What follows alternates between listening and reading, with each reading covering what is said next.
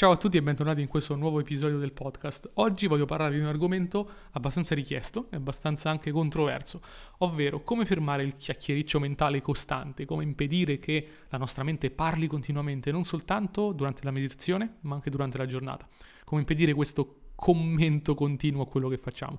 Bene, in questa puntata che ci tengo ascoltate fino alla fine voglio dare dei commenti o meglio, voglio dare delle soluzioni concrete a cosa fare, a cosa poter fare, che si basano sulla comprensione del perché innanzitutto questo commento continuo esiste, quindi non parleremo dei soliti consigli come svuota la mente o ignora i tuoi pensieri, no, andremo più nel dettaglio e scopriremo come nel concreto bloccare questa chiacchiera continua fermarla e vivere la vita in un silenzio tranquillo e sereno.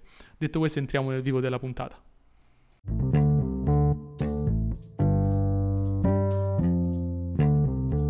Prima di continuare vi ricordo che se volete iniziare un percorso di coaching con me potete scrivermi direttamente su Facebook e su Instagram per, le, per farmi le vostre domande oppure potete compilare il form sul sito matteocozzi.com e spiegarvi perché volete iniziare un percorso di coaching o perché volete una consulenza sul biohacking.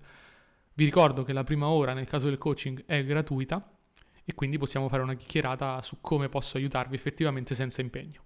Detto questo, inizio questa conversazione sulla chiacchiera mentale eh, andando a spiegare innanzitutto che cosa intendo.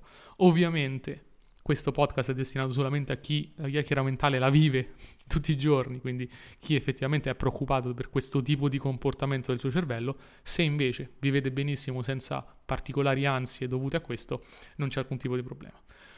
Dicevo, che cos'è la chiacchiericcio mentale? Dunque, tutti quanti, o meglio, quelli di voi interessati a questo argomento probabilmente avete familiarità con questo commento continuo del vostro cervello al passato, quindi rimuginare sul passato fondamentalmente, oppure il preoccuparsi per il futuro. Quindi l'utilizzo costante della mente che non smette mai di parlare e magari c'è o un monologo interiore continuo, oppure quasi una conversazione, come se ci fosse qualcuno davanti a noi con cui parlare e dire la nostra.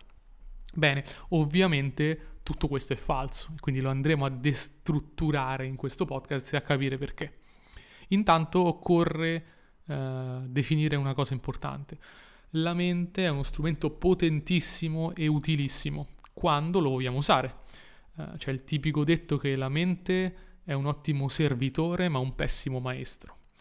E nella maggior parte delle persone è un pessimo maestro perché ci si, la maggior parte delle persone si identifica con la mente, quindi pensa che i suoi pensieri siano esso stesso. In realtà, quando si inizia un percorso di crescita personale e o spirituale, si comprende che non è così. Noi non siamo la nostra mente, noi siamo quello che fa esperienza della mente. Un po' come la mente fa esperienza del corpo, noi siamo quella consapevolezza che fa esperienza della mente. Quindi il pensiero emerge naturalmente da, la, dalla nostra mente, però non siamo noi, cioè non siamo noi uh, il pensiero stesso, noi siamo quelli che osservano il pensiero. Questo è possibile vederlo durante la meditazione. Durante la meditazione ci rendiamo conto benissimo che il pensiero è qualcosa che emerge e se ne va. Quindi questo aspetto è fondamentale da comprendere. Se continuiamo a essere legati alla nostra mente e pensiamo di essere la mente, non abbiamo speranza di smettere di pensare, perché se smettiamo di pensare non esistiamo più. Invece, se capiamo che non siamo la nostra mente, smettere di pensare non fa alcuna differenza per noi. Non fa alcuna differenza perché noi siamo quello che osserva il pensiero e può utilizzare il pensiero quando è necessario, quando è utile. In altre circostanze, quando non vuoi essere infastidito, per così dire, sei libero di spegnerlo e non utilizzarlo.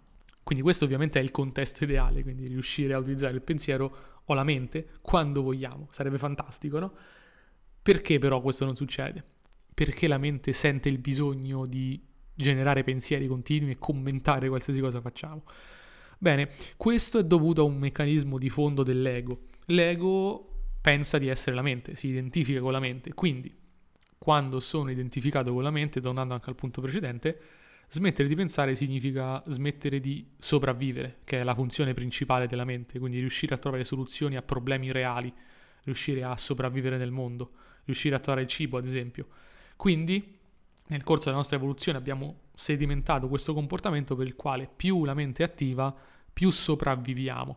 Ora, mentre in un mondo antico, diciamo, questo forse poteva avere un senso, quindi costantemente essere allerta per pericoli e pensare a qualsiasi tipo di circostanza pericolosa, oggi è solamente deleterio perché è difficile pensare che rischiamo di morire perché non troviamo cibo perché non abbiamo un tetto sopra la testa. Quindi oggi la mente molto spesso, soprattutto dovuto al fatto che viviamo comunque in questo mismatch evolutivo in cui le preoccupazioni sono praticamente generate costantemente dal lavoro, dalle relazioni, eccetera, eccetera, la mente, dicevo, è continuamente stimolata, quindi è continuamente mh, ha bisogno di commentare, è proprio il suo meccanismo fondamentale. Quindi l'ego continua a parlare, continua a veramente spingerci a pensare. Alcune volte vi sarà capitato, non voglio pensare a questa cosa, però non posso farne a meno. E questo pensare ovviamente mi genera tanta frustrazione. Bene, quello è il vostro ego che richiama l'attenzione. Immaginate come se fosse un bambino um, capriccioso che dice guarda che esisto anch'io, guarda che se non ci sono più io poi moriamo, eh? poi moriamo. Quindi questo è proprio il meccanismo. Quindi comprendere che l'ego, che il pensiero sono estremamente funzionali, ma nel contesto di tutti i giorni sono i pensieri proprio un meccanismo di autoprotezione del nostro ego più basso e un meccanismo di conservazione ci permette di trascenderlo, perché a quel punto abbiamo la scelta, la scelta di non accettare questo tipo di conversazione con noi stessi. Possiamo dire, guarda, in questo momento questo pensiero non mi è utile, non mi è utile, non mi è utile pensare a qualcosa uh, di cui ho fatto esperienza dieci anni fa, perché non posso cambiarla, nonostante mi piacerebbe farlo. Non posso pensare a qualcosa che mi accadrà tra cinque anni, perché il contesto sarà totalmente diverso. Anche pensare a qualcosa che mi accadrà domani, il contesto sarà totalmente diverso, non posso controllare gli eventi, quindi è un po' appunto un meccanismo di autoconservazione questo come vedete. Quindi la mente ogni volta che ci manda un pensiero e un commento ci sta, ri- sta richiamando l'attenzione su di essa. Ora, noi siamo liberi in quel contesto di accettare questo tipo di uh, attenzioni, quindi continuare a nutrire questi pensieri, questi commenti, questo chiacchiericcio, oppure scegliere di non farlo. Ovviamente può sembrare lo standard, il consiglio standard, quindi non ci pensare. In realtà è un passo indietro o meglio, è più alla base, non è tanto non pensarci quanto avere la consapevolezza che ho la libertà di pensarci o meno. Nel momento in cui ho questa consapevolezza e quindi questa libertà, sono in grado di scegliere e di dirigere la mia intenzione ogni volta altrove. Quindi ogni volta che emerge un pensiero posso dire questo pensiero è semplicemente un capriccio, semplicemente eh, una richiesta di attenzione della mia mente che in questo momento non mi è utile posso permettermi di non ascoltarlo. Quindi dis- disidentificandomi col pensiero, questo è fondamentale. Se io continuo a pensare di essere i miei pensieri, non posso farlo. Però se io penso di essere qualcos'altro, se io mi con- acquisisco la consapevolezza anche che sono lo spazio tra un pensiero e l'altro, che sono anzi lo spazio prima del pensiero, a quel punto so esattamente a cosa voglio tornare, quindi a quel silenzio costante, a, quel, a quella tranquillità. Quando devo affrontare una situazione, e mi ci troverò dentro, sarò libero invece di utilizzare il cervello e la logica per risolvere questo problema. Questo è tipico delle persone molto logiche, quindi che pensano tanto, uh, perché quando una persona è magari intelligente e pensa tanto, associa la sua sopravvivenza alla sua intelligenza. Quindi, ad esempio, cosa che capita a me molto spesso è se non penso a questa cosa non sarò in grado di risolverla. In realtà poi le cose non si risolvono nella testa, si risolvono nel mondo reale e quindi avere questo tipo di commento continuo e costante è disfunzionale perché crea soltanto stress, ansia, tensione, non risolve il problema. E quindi anche l'avere fiducia nel tuo te stesso del futuro, che sarà in grado di risolvere i problemi, quello è un altro, un altro, modo in cui si può girare questo tipo di problema. Quindi sicuramente considerare la mente come uno strumento, quindi qualcosa di quasi esterno, qualcosa che possiamo utilizzare a nostro piacimento. Nel momento in cui mi è utile, nel momento in cui ho bisogno della mente, la utilizzo e utilizzo la logica. Nel momento in cui non ne ho bisogno, perché è semplicemente un pensiero astratto, non, non sto risolvendo realmente un problema nella testa, posso dire ok, in questo momento guardo il pensiero, lo osservo, quindi questo è anche il principio della mindfulness, osservare i pensieri, non bloccarli, perché è molto difficile, qualcosa più lo blocchi, più resisti e più emerge, quindi dire ok, questo pensiero su quello che ho fatto tre anni fa, quella volta con quella ragazza mi è veramente utile adesso oppure no. Chiaramente questo non significa non analizzare il passato per imparare, significa semplicemente essere consapevoli che continuare a rimuginare e a tirar fuori pensieri e pensieri non è funzionale. E quindi proprio basandomi su questo paradigma di funzionalità posso dire ok, questo momento è un buon momento per pensare perché ho un problema davanti. Adesso, magari prima di andare a letto, non è un buon momento per pensare.